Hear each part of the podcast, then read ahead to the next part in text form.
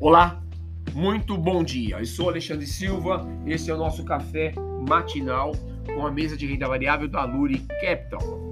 Mercado internacional no dia de ontem fechou em campo misto, S&P em menos 0,72%, Nasdaq negativo em 1,71%, Dow Jones positivo em 0,39%.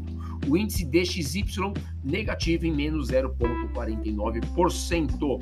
O Tesouro Americano, com um vencimento para dois anos, fechou em 0,687% contra 0,675% do pregão anterior. Os investidores, na verdade, estiveram adotando cautela na véspera do CPI, que sai no dia de hoje, o índice de inflação americana, e observando o avanço da Omicron, especialmente no bloco europeu. No Reino Unido, já há restrição da presença de não vacinados contra a Covid-19 em alguns estabelecimentos e o governo por lá recomenda home office. Na Dinamarca, o governo determinou o fechamento mais cedo de restaurantes e clubes noturnos. A alta transmissibilidade é uma preocupação lá no bloco europeu e deve resultar em mais restrições nas próximas semanas e meses. É, o mercado neste momento, o mercado futuro, o S&P mais 0,40, igualmente a Nasdaq futuro também com 0,40, e o SXXP é, 600, o índice europeu em menos 0,18%. Não podemos perder do horizonte, então manter no radar a eficácia das atuais vacinas para a nova cepa da Omicron, segundo a Omicron, segundo a OMS, o mundo deve ter evidências científicas sobre essas vacinas já na próxima semana.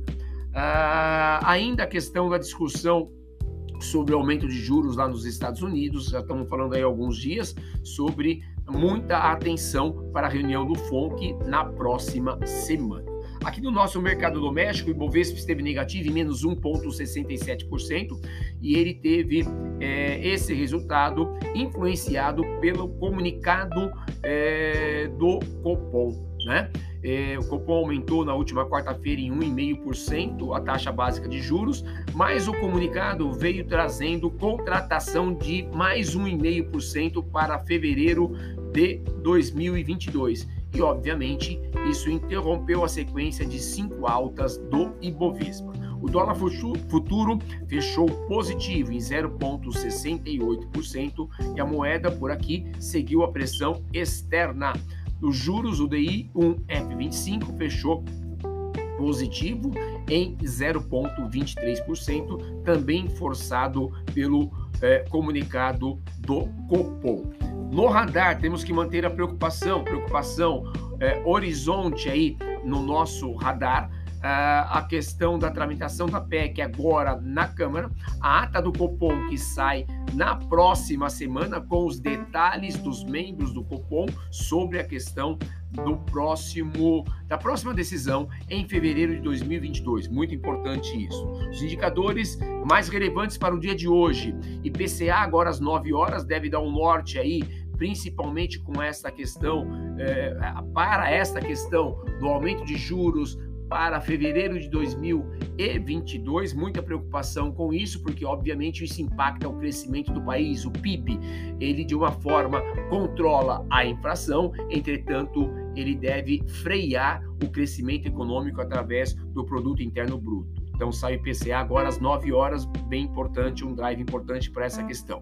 Sai também nos Estados Unidos o CPI, agora às 10h30, o índice de inflação americano, também bem importante para poder ajudar aí o FONC da tomada de decisão da próxima semana.